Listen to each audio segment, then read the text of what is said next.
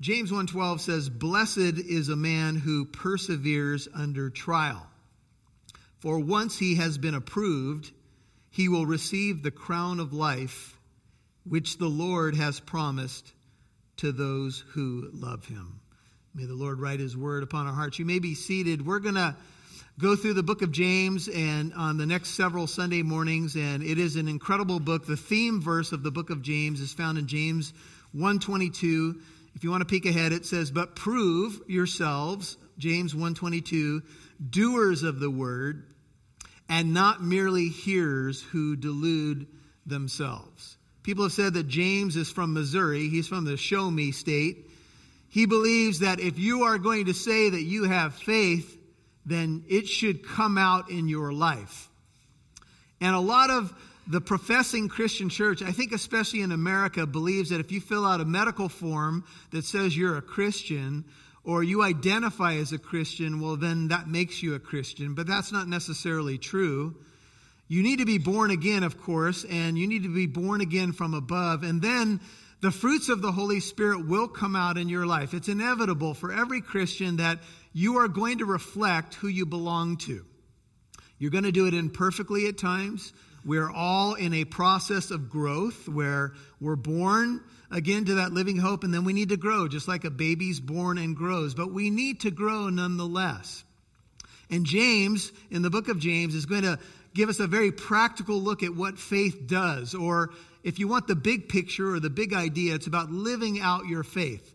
James doesn't spend a lot of time on how you get saved. You could look at Galatians and Romans for that. James is more talking about what it looks like on a horizontal plane once you are saved. How will men and women, boys and girls, whoever you interact with on a normal weekly basis, know that you're a Christian?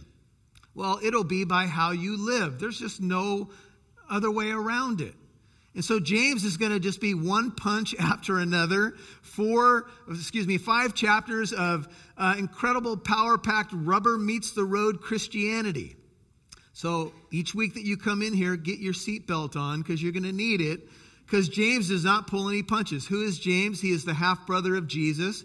When we did the first study in the book of James, we said it must have been tough for James to grow up with a perfect brother. How many of you had a perfect brother, perfect sister? Why can't you? I mean, the, these are the parents that could say, Why can't you be like your brother? And it would be totally true. What we do know about James is that James seems to have not believed in Jesus as his Messiah. You could imagine all the difficulties with that after until after the resurrection. One of the resurrection appearances in 1 Corinthians 15 was to James. And then James became the leader of the Jerusalem church, very powerful man in terms of his faith. He was called Old Camel Knees because of the amount of time that he prayed in the temple courts.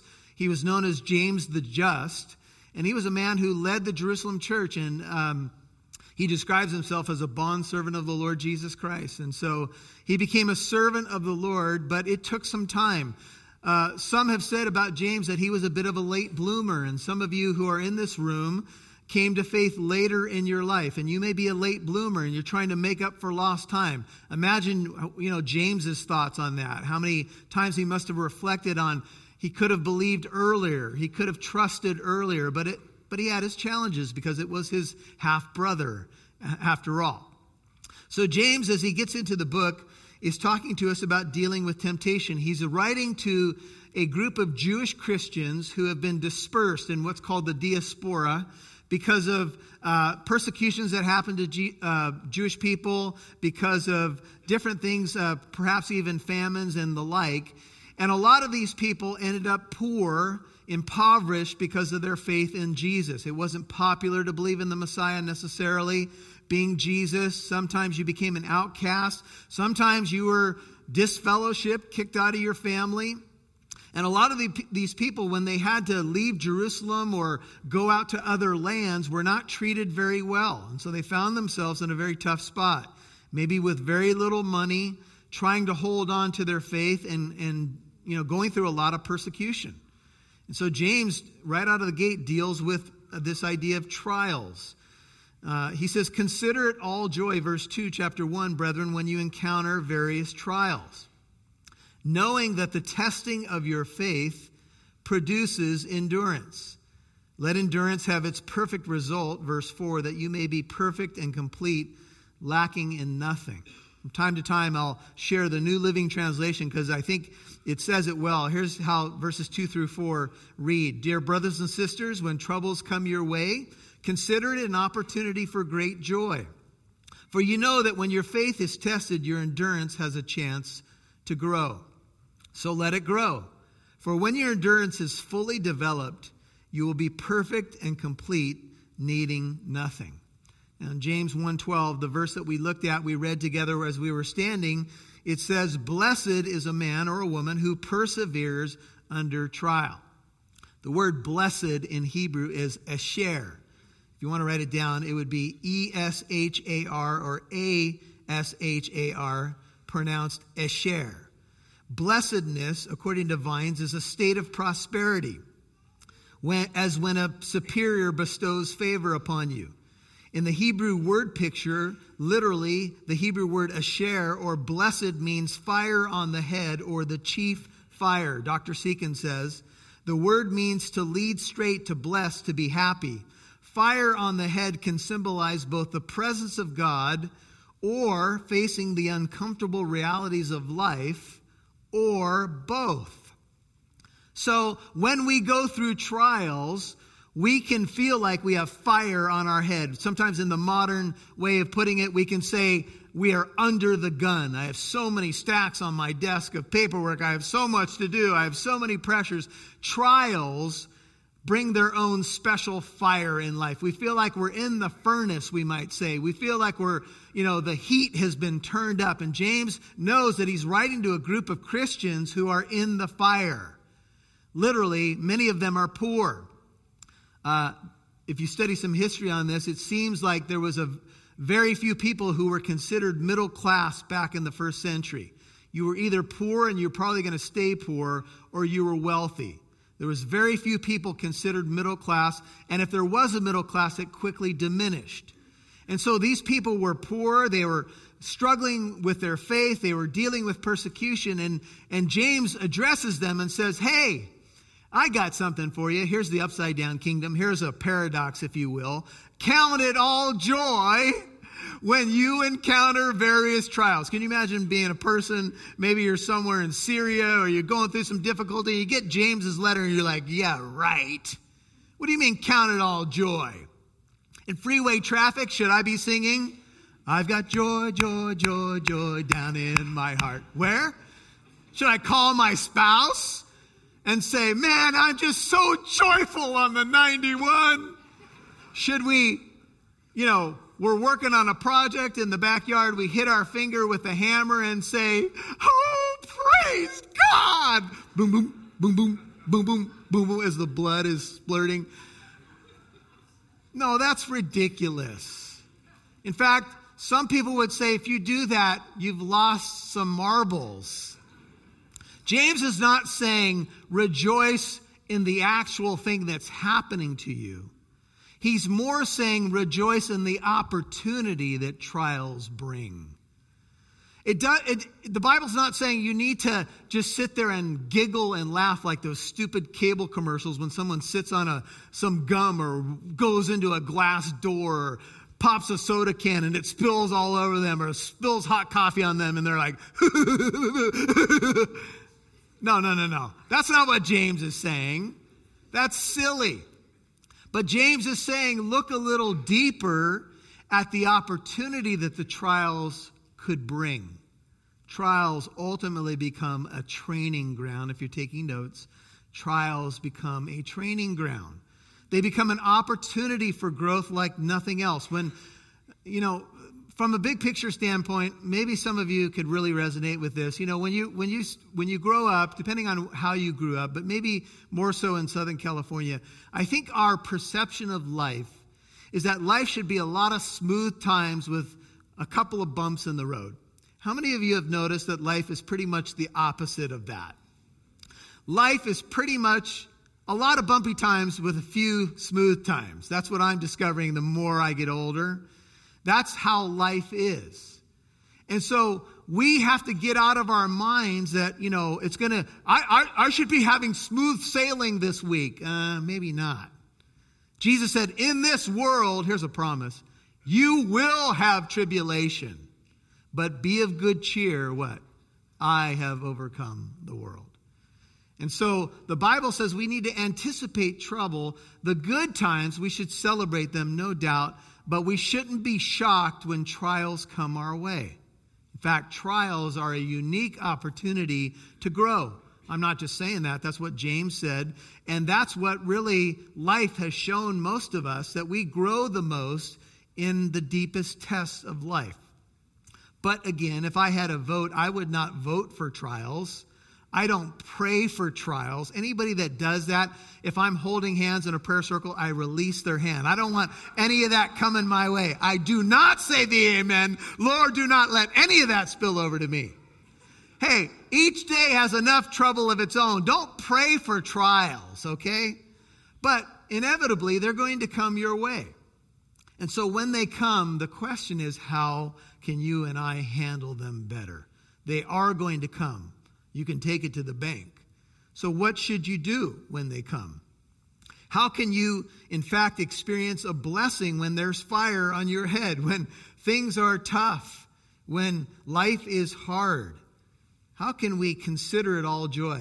As we did the first message in this uh, study in the book of James, I said we need to really reassess or recalculate how we think of trials. Instead of thinking trials of trials so negatively, we need to take a biblical worldview on trials. Not that we rejoice in the actual thing that's happening to us, but we rejoice at the opportunity that they bring. And so we might say something like this Lord, I don't like what's happening to me, or I don't like what's happening to my loved one right now, but I know that you can take this trial and use it in my life to grow me deeper, to teach me perseverance, to let me comfort others with the comfort with which I'm comforted by God. So give me wisdom. And the next section is what uh, James says to do next. He says, Look, verse 5 if any of you lack wisdom, let him ask of God. When you are going through a trial, it's a unique opportunity to seek God's wisdom. And God, verse 5, will give to you, He gives to all men generously. God is generous. He won't reproach you if you ask Him and you'll get the wisdom that you need. There's a qualifier, though, and many of you have read this before that when you ask God, you need to ask in faith. And James says when you ask God, you can't be a double minded or double souled, literally, person who blows with the wind and you haven't even decided if you want to be a Christian. You're, you're literally a fence sitter and you blow with the wind. And James says, if you're that kind of person, don't expect that you'll receive anything from the Lord. And the context is wisdom because you're not really looking for wisdom in, as it relates to the kingdom of God. You're probably looking more for a way out or God to be your emergency button in the tough time. And then you'll say, see you later, God, once he fixes it. That's not what God wants. God actually wants the wisdom that you ask for to be biblical wisdom that you go deeper in your roots with God. He wants it to be relational, not just emergency prayers and then see you later, God. Because then you're a double minded person. You haven't decided who you're going to follow. And I would imagine that this group of early believers the early Christians were Jewish on the day of Pentecost. 3,000 people came to the Lord. They were, some of them were probably tempted to give up. Some of them were probably saying, look, life would be much easier if I never made a public confession of faith in Jesus as Messiah. And there are people in other cultures today that could say the same. My life would be probably smoother with my family, my circumstances, my business, my ability to make money had I not made a profession of faith in Christ. In the United States, it's a little different.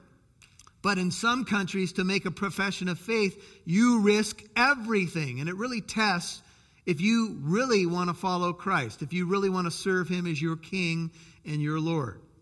so here we have now this idea of wisdom living out what we know about God, His Word, His will, and His ways. Some people have said the book of James is the New Testament book of Proverbs. James is really saying if you want to be wise, wisdom has been defined as the application of what? Knowledge. Wisdom is to know God, His will, and His ways, and do it. That's what James is about. So James says if you want that kind of wisdom, if you actually want to know how you can go deeper with God, to live out your faith, to be a doer of the word, and not merely a hearer who deludes yourself, then tune in and God will give it to you, and He'll be generous. He'll pour out the wisdom that you need in your circumstances. James gives an example. He says, verse 9, but let the brother of humble circumstances, that would be considered a poor person, the lowly brother, ESV, believers who are poor, New Living Translation, glory in his high position. James 2 5, flip over there for a second. James 2 5 says, Listen, my beloved brethren, did not God choose the poor of this world to be rich in faith? 2 5, and heirs of the kingdom which he promised to those who love him. James addresses this poor group of people, and he says, Look, going back to the earlier verses, verse 4 especially, or verse, uh, excuse me, 2 and 2 through 4, considering it all joy, now he addresses a specific case. The brother of humble circumstances, verse 9, the lowly brother, the, the poor person, which probably was the bulk of these believers. And some of them may have been wealthy and lost their land, as the book of Hebrews talks about, their estates, their wealth, because of their decision to follow Christ. So they may have gone from rich to poor. And when you are poor, you're in a tough spot. Just trying to scrap for a daily meal, just trying to pay the next bill.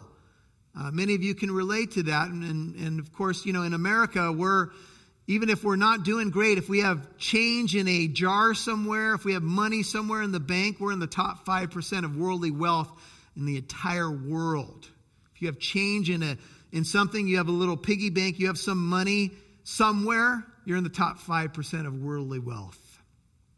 So I think for Americans, it may be even harder for us to understand the daily plight. Some of you may understand this more than others, but here's what James is saying. He's saying, look, if you're poor, glory, end of verse 9, in your high position. God honors the poor because they are in a unique position. Think of the context and the flow of the verses. To depend upon God because they're, the poor are really in a daily trial. Amen? They don't know where the next meal's coming from. So they're especially in a position, call it in a daily test, to trust God for their daily bread.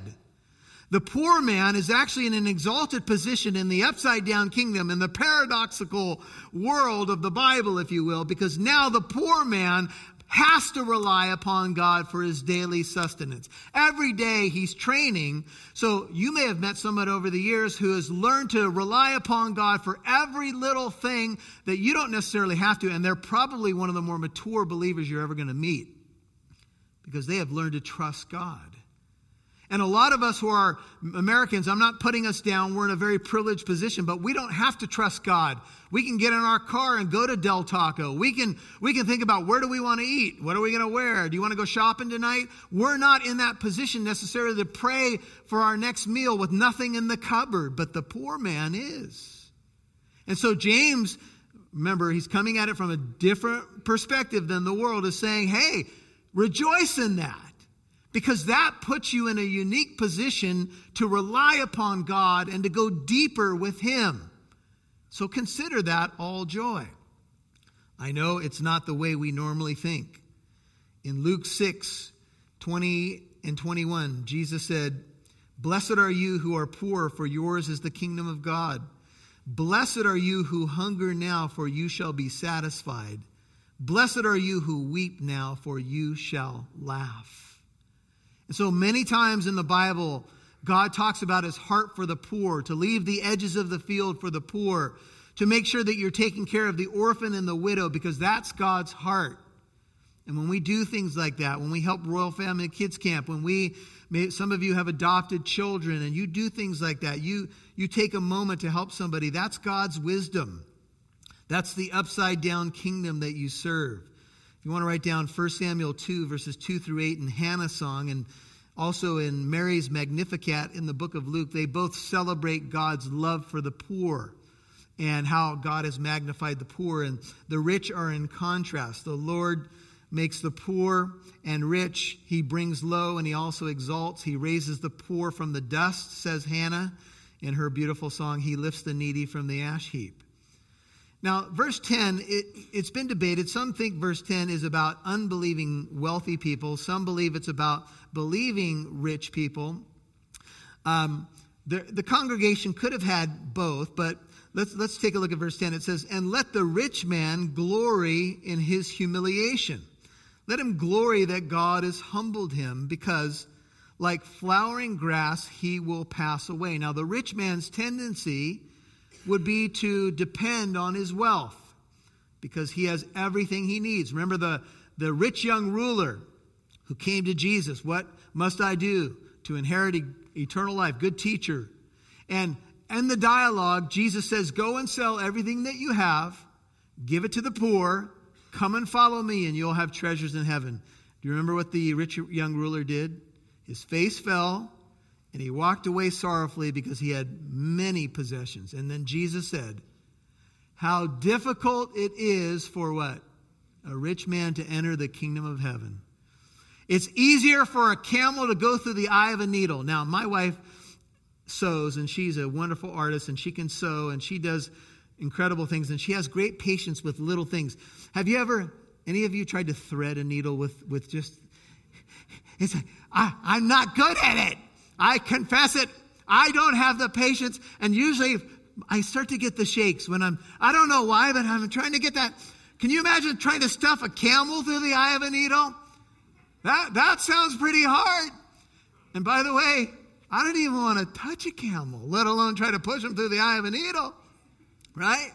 They'll spit at you. They're not clean animals. Anyway, and then the disciples said, because they had a view on wealth, that the wealthy were blessed by God, who then can be saved? And Jesus said, with man it's impossible, but with God all things are possible. I have, uh, over the years, I've had some people who were successful and then they, they hit some rough times. They were wealthy, well to do, and then something happened and they lost some of their worldly wealth.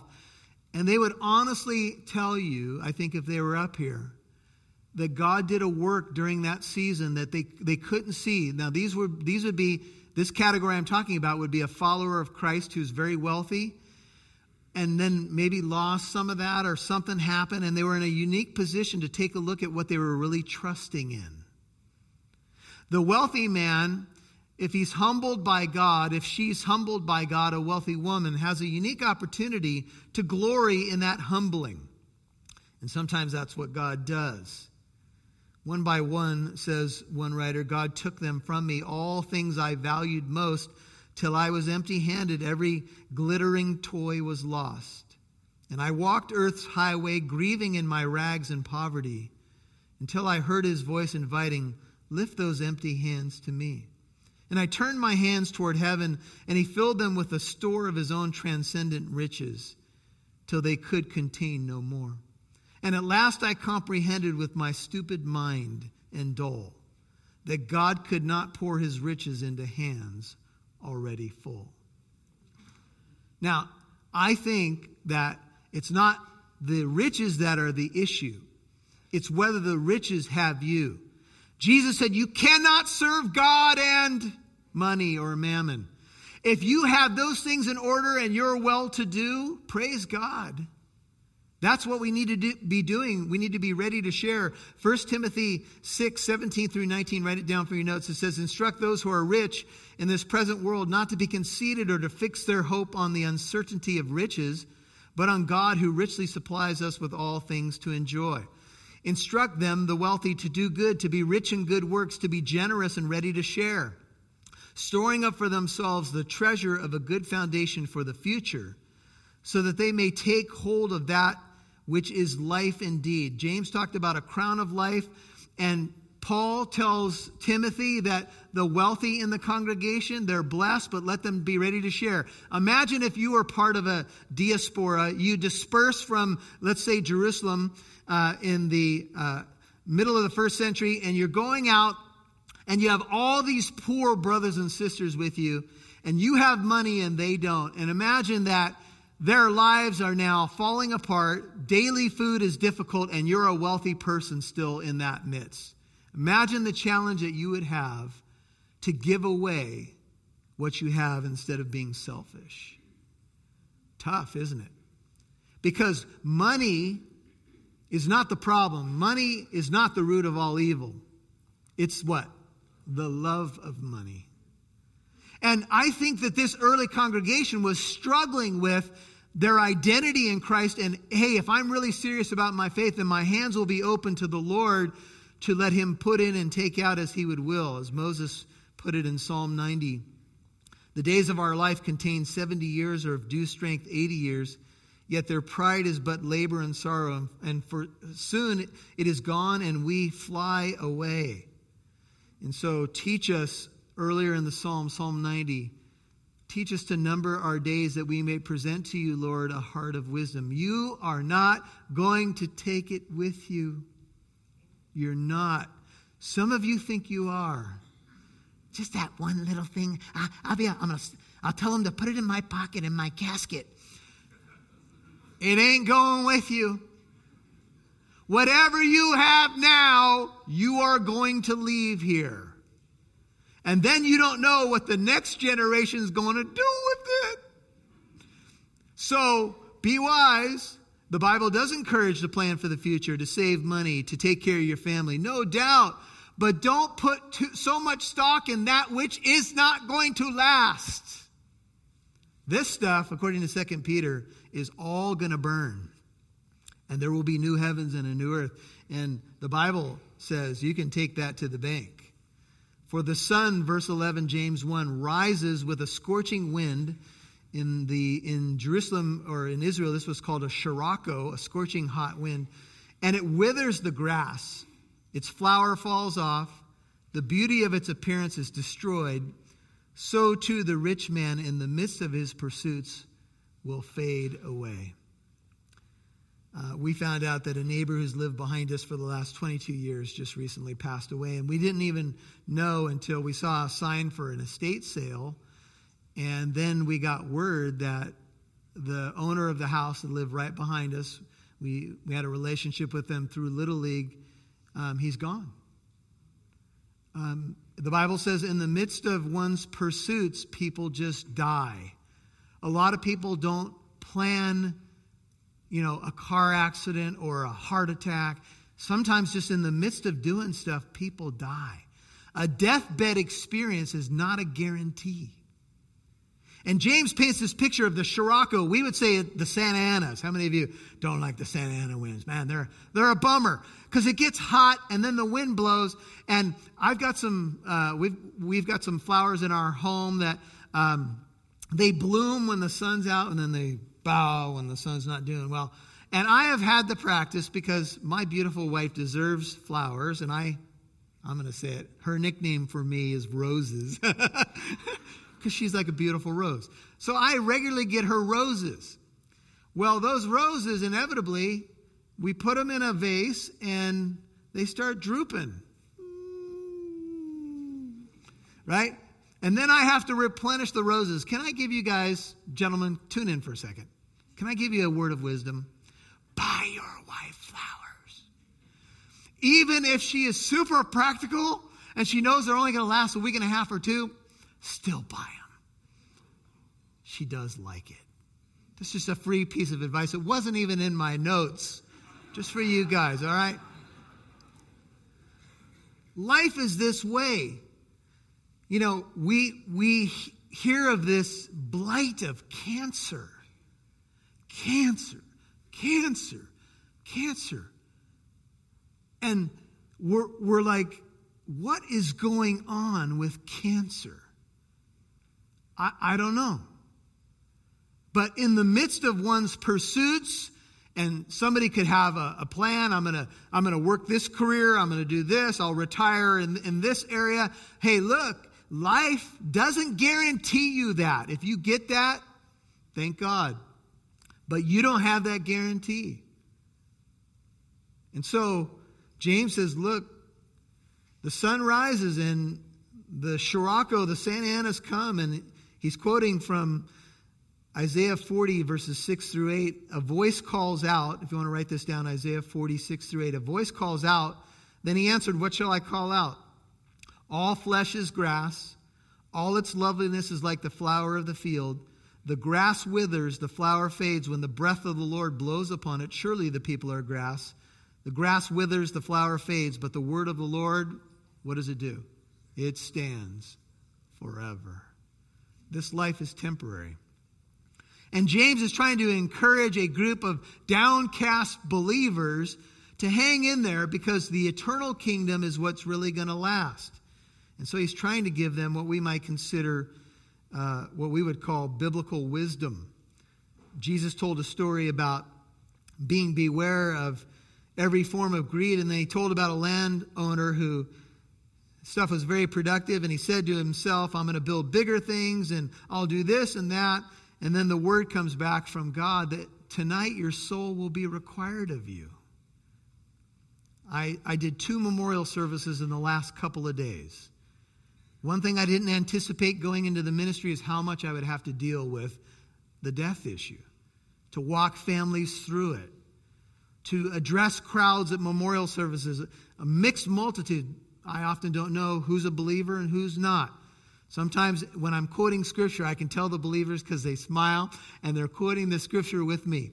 Uh, I did a memorial service a few days back, and every verse I quoted, I saw a lady who locked eyes with me, and she was quoting the verses with me. I am the way, the truth. And her smile was getting bigger, and I was going, That's a sister in Christ. Thank you, Lord. There's always believers out there. But then there's others out there that are doing what we call the bulletin shuffle.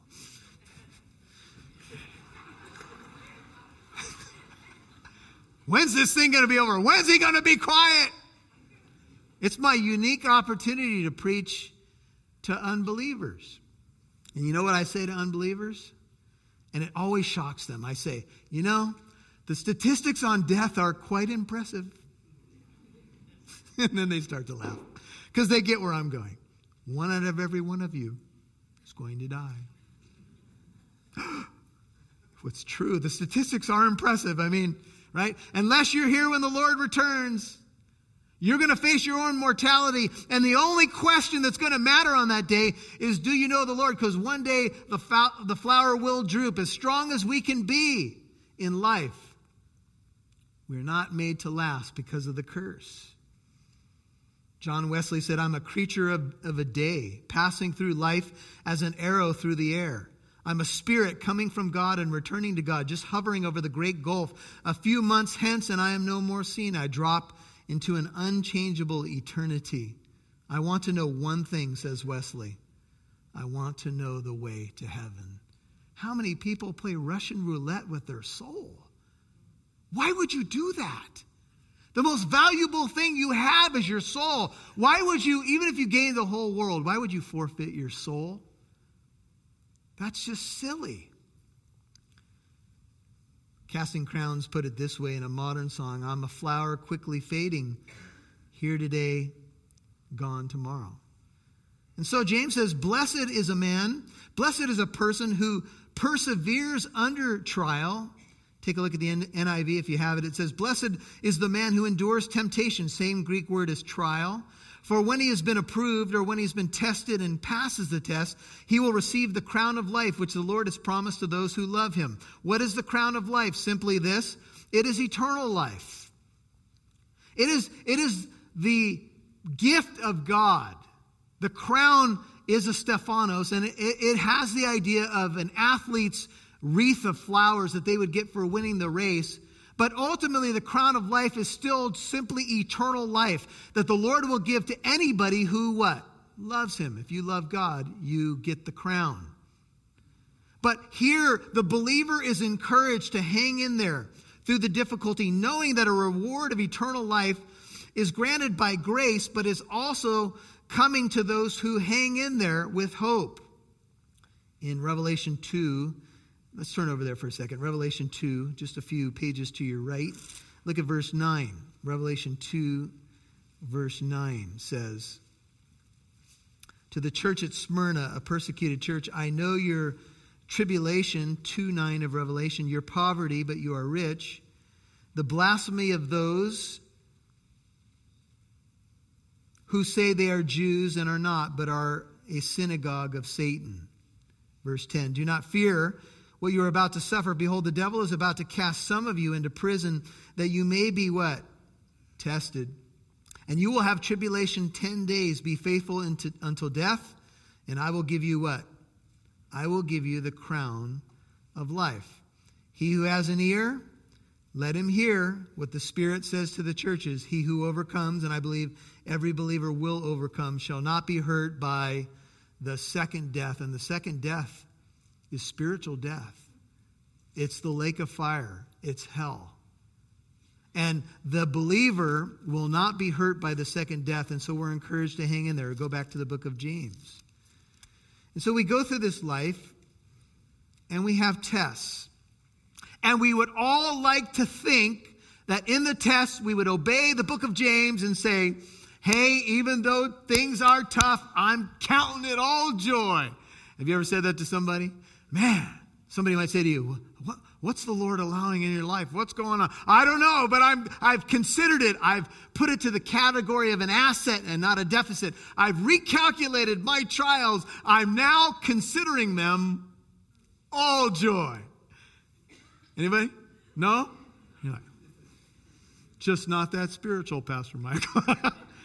hey, I'm with you. This is a hard category. In fact, trials, while they bring a unique opportunity for growth, also bring a unique opportunity for pessimism, a unique opportunity to retreat. In fact, they bring a unique opportunity to fall into sin. Here's why. Because when I'm faced with a trial and I don't get it and I don't understand it and the fire is coming, many people in the church go to something that can give them a temporal respite, i.e., a temptation that will make me feel better. It could be pornography, it could be food, it could be binge watching television. It could be frozen. No, frozen yogurt does not. No, frozen yogurt, strike that from the record, is not sinful. Get your frozen yogurt. It's good. It's, it's, anyway. But we can have all of these things, right, that we go to. Instead of going to God, we go to that comfort thing. And in fact, some people, and this is what the book of James teaches, who are going through a trial say something like this I am being tempted by God. God's doing this to me. What did I do to deserve this? Sometimes people who are in the church, let's face it, they shake their fist at God, or maybe internally they say, Lord, I'm angry because I believe you're doing this to me. And James says, Let no one say, and James may have heard that the believers were saying this. Maybe he heard that this was going on, that people were saying this in some of their meetings. Let no one say when he's tempted, I'm being tempted by God. For God cannot be tempted by evil, and he himself does not tempt anyone. Don't say that, James says. Some of you know that there are stories in the Bible where God seems to at least minimally allow temptation. The book of Job is a good example. Satan comes to God, and God brings up Job, and it ends up that the book of Job is about God allowing Satan to get at Job. In Luke 22 31, Jesus comes to Peter and says, Satan's been demanding permission to sift you as wheat. In 2 Samuel 24, a bit of a problematic passage because 1 Chronicles 21 says Satan did it inspired David to count the people, and it caused a big problem. And in 2 Samuel 24, it says God did it. Is it God or Satan? Well, ultimately, no temptation will come your way unless God allows it, right? I would imagine that for some people in the world, Satan is constantly demanding permission to destroy them. And the book of Job reveals that God had a hedge about Job. So, in God's sovereignty of running the universe, he often uses Satan as a tool. He might allow Satan to do something, but God does not tempt anybody. The tempter does that, Satan does that. But God is ultimately still on the throne, which should make us breathe a little bit easier. But still, when Satan comes with a temptation, here's the deal the deal is your response. The ball, if I use a tennis analogy, gets hit to us in temptation, and then we decide what we're going to do with it. We can hit it back, or we can let it pass by us, or we can say, I can't get to that one. That's pretty much where I'm at now with bad knees, right? And so we are in a position where we now have to kind of wrestle with some theological realities. What is our worldview in the midst of temptation? Do we shake our fist at God? Do we say, It's your fault? What are you doing to me? You did this to me. We are pretty good at playing the blame game. Jesus was impelled by the Spirit to be tempted by the devil, but not to fail the test, to what? To succeed and prove that he's the Son of God. But the Spirit of God, the Holy Spirit, compelled Jesus into the wilderness to be tempted by Satan. To be what? To be victorious over the temptation. God doesn't want you to fail. But sometimes He allows Satan maybe a little extra wiggle room in your life so that you might take a stand against the wiles of the devil. This is my understanding of how the scripture uh, teaches this. And so in these times, they bring up a test from God, and often a test from God becomes a temptation by Satan. And sometimes in our weakness, and I'll confess to you, there's been many times when I have not handled temptation well. We've gone the other way. Instead of counting it all joy and rooting ourselves in God and asking Him for wisdom and staying the course, and 1 Corinthians 10:13 says, taking the way of escape, we blame. Book of Genesis, Adam, where are you? Did you eat of the tree I told you not to eat? I was afraid. I heard your voice. I'm hiding here. I was ashamed because I'm naked. Who told you you were naked? Have you eaten from that tree? The woman that you gave me. and all the men said, oh, no, don't even respond, men. The, the woman, she gave it to me and I ate. And the woman said, The serpent! He beguiled me. And the serpent looked and he didn't have a leg to stand on. And he, there was not. We are so good at the blame shift. We can see it in our children. The lamp gets broken. Who broke the lamp? He did it. He did it. He did it. The dog sitting there. He did it. Dog can't protect himself, you know. We are so good at shifting blame, and people every day blame God. In fact, wouldn't you, if you think about it for a second, wouldn't you say that more people than you could probably imagine are mad at God or blame God or curse God? How many times a day do people take the name of Jesus in vain? Scary. And James says, look, when you're going through a temptation, don't say, don't you say, God's tempting me. God doesn't tempt anyone. In fact, just the opposite. God, 1 Corinthians 10 13, provides a way of escape that you may be able to endure it. Well, then, what's the deal with temptation? Last few verses. Each one, verse 14, James 1, is tempted when he is carried away and enticed by what? His own lust. Now, the word for lust here is a word that could mean good or bad. Most of the time, I think, every time I can think of in the New Testament, it's a longing for what is forbidden. Each one of us, when we're tempted, each one, when he is tempted, is carried away and enticed by his own lust. The problem is not without, the problem is not God. The problem is the one you look at in the mirror every day. Now, James is going to tell us later that the devil also tempts people. So he's not ignoring that, but right now he's focusing on us. And he's saying, look, a lot of the problem is us. This is hunting and fishing terminology, and hence we have the, the shot up here. Because Fishermen, what they do to lure a fish is they use something that's attractive to them to entice them to chomp on the lure. That's why it's called a lure, to lure them. And so you, they might put a worm on the end of a hook, or they might put a colorful thing that looks like something that the fish can eat, and the fish will leave its lair or leave its place of safety, and it, it just becomes enraptured with that morsel. And so it starts swimming after it. This is what happens to us with temptation. It's not like we become unbelievers when we're tempted, but we lose our focus. We forget about God and our lusts overwhelm us. And let's face it, let's be real this morning. The first bite of a temptation, you, you're tempted, and look, temptation by definition is tempting. If it wasn't, you wouldn't care about it. But imagine you're that fish and you see something tempting and you you're chasing it, right? And there you are. You get you're just fish-eyed, right? right? And you you you bite it. And at first, it's got it's a tasty morsel.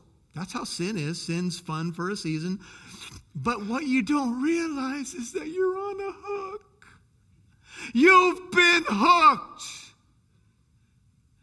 Temptation is not going to be something you don't care about because you wouldn't be tempted by it. It's going to be something that looks good to you.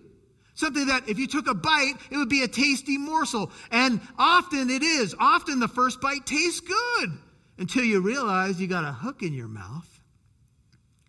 And what do you do then? What, what's the, what if you're that fish on the end of the hook? What if you would admit this morning, man, I, I've been hooked? You know, that's the terminology we use for people who are addicted to something. They're hooked on drugs, hooked on pornography, hooked on this or that. What do you do now? Can I say to you, it's still not too late. How about you become the one that got away? How about you fight even if you have given into something and a hook has to be taken out of your mouth. How about you become that fish that got away? How about you say, you know what? I'm not going back there. I'm, I'm going to ground myself in the truth. I'm going to be the one that got away. The way an Eskimo kills a wolf is grisly yet instructive about temptation and sin. First, the Eskimo coats his knife with an animal blood, with animal blood. He allows the whole thing to freeze. Then he adds another layer of blood and another until the blade is completely concealed by frozen blood. Next, the hunter fixes his knife in the ground with the blade up. When a wolf follows his sensitive nose to the source of the scent and discovers the bait, he licks it, tasting the, the fresh frozen blood. He begins to lick faster and more vigorously, lapping the blade until the keen edge is bare. Feverishly now, harder and harder, the wolf licks the blade in the Arctic night. So great becomes the craving for blood, the wolf does not notice that the razor sharp sting of the naked blade on his own tongue, he doesn't notice it, nor does he recognize uh, the instant at which his insatiable thirst is being satisfied by his own warm blood. His carnivorous appetite just craves more until the dawn finds him dead in the snow. Hunting and fishing terminology. The bear sees the meat hanging there. He's got to have it. So he goes to get it and he steps in the trap. This is the imagery James uses. He says, Look, if you want to understand this and you want to overcome it, it's what draws you away is your own lust. And you get hooked. And so the final verse is 15. It says, And then when lust has conceived, you can think of it's kind of the birthing process here that's used as the image. When lust is conceived, it gives birth to sin. And when sin is accomplished, what does it do? It brings forth death. Here's the progression of temptation the lure is put there, there's a conception of the act. Then the bite is taken. And then if you are the fish dangling on the end of that uh, hook and the fisherman brings you into the boat, you have become dinner. Now, it didn't start that way. No, nobody who ends up hooked and being dinner for the devil started off by thinking, you know, today I think I'll take the bait and ruin my life. No. But you need to be aware that this is the way it works so that when the lure comes your way, you can say, aha, God, give me wisdom. Lord, help me to take the way of escape. I, I understand what this is. And look, my, if you're going to be honest, you could even say, my flesh is totally, you got to bring God into the temptation. You have to say, Lord, my flesh wants this, but I know it's not good for me. It's not what you want. I know what's going to happen if I chomp on this. So I'm not going to swim after it. I'm not going there. I know what the end will be. It'll taste good for a moment, but there's a hook in it. How many of you have gotten hooked enough times to say, I don't want to do that anymore? It's a pretty painful process to try to take that out and survive it. That's what James is saying. He's saying, look, take the way of escape. Grow up in your faith and don't let uh, the things in your life like temptation and lust grow up. Cut them off. Don't give them a place. Know your sinful passions. Watch over your heart. Don't swim in dangerous waters, in toxic ponds. Protect your mind with the Word of God. Don't take for granted that one day without Bible reading, you're good. You need the Word of God to keep you strong. Ask for perseverance and wisdom. Ask the Father to help you when you feel weak. Bring Him into it. Think about where the, these lures have led you in the past and don't go there again. And say, Lord, what do you want to teach me instead? How do you want to make me stronger so I can be set free from the hook of sin and be busy about your business? That's what James is saying. Well, Father, we thank you so much for your word. It is very practical and hard hitting, but we need it, Lord, desperately. And while all of us could say we failed and we thank you for your grace when we have, we want to we want to be better. We want to be stronger. And I realize that even after a message like this, man, one of the first things that we might face is a temptation when we leave this place. But help us not to be merely a hearer of the word, but a doer. Let us take what we learn in Scripture and apply it. That's what James is telling us. That's the the big idea of the book of James. And so we have heard a message on temptation. And Lord, the next time we face it, and we're gonna, and it may even happen today, help us take the way of escape that we may be able to endure it. Every temptation we face is common to all of us, Lord. We all have our own peculiar weaknesses, but temptation happens to all of us. That's not the issue per se. The issue is that we take the way of escape. We go your way instead of the world's way. We go your way instead of the way of the flesh. We go your way instead of the devil's way. And so help us, Lord, because we need all the help we can get in this area. And I'm going to ask you to keep your heart bowed before the Lord. If you've not met Jesus as your Savior, man, you're, you're swimming in dangerous waters and you don't have His covering. So ask Him to save you right now. Just say, Lord Jesus, I want to know you. I believe in your death on the cross. Pray it if it's you right now. I believe in your resurrection from the dead. I don't want to spend another day without you. Save me. Maybe you're a person who's been hooked and you're wondering if there's a way out. There is. He is the way out, He is the way. If you're a believer here, maybe you need to do some business with God and, and maybe there's something that's got you hooked and you want to get off of that. You want to get rid of it. You want to get the hook out and you want things to be better, you want to swim free again, just cry out to him and say, Lord, do some business with him. Leave that thing at his feet. Forsake it. Repent of it. And Lord, for all of those who are one day at a time trying to walk strong and hearing the message of the book of James, help us, Lord. We're, we're probably leaving a message like this today just going to have to be extra sensitive to how the enemy might come at us, how our flesh might just uh, come up all of a sudden, and just give us wisdom to think ahead, to be prepared, to be wise. In Jesus' holy name we pray. Amen.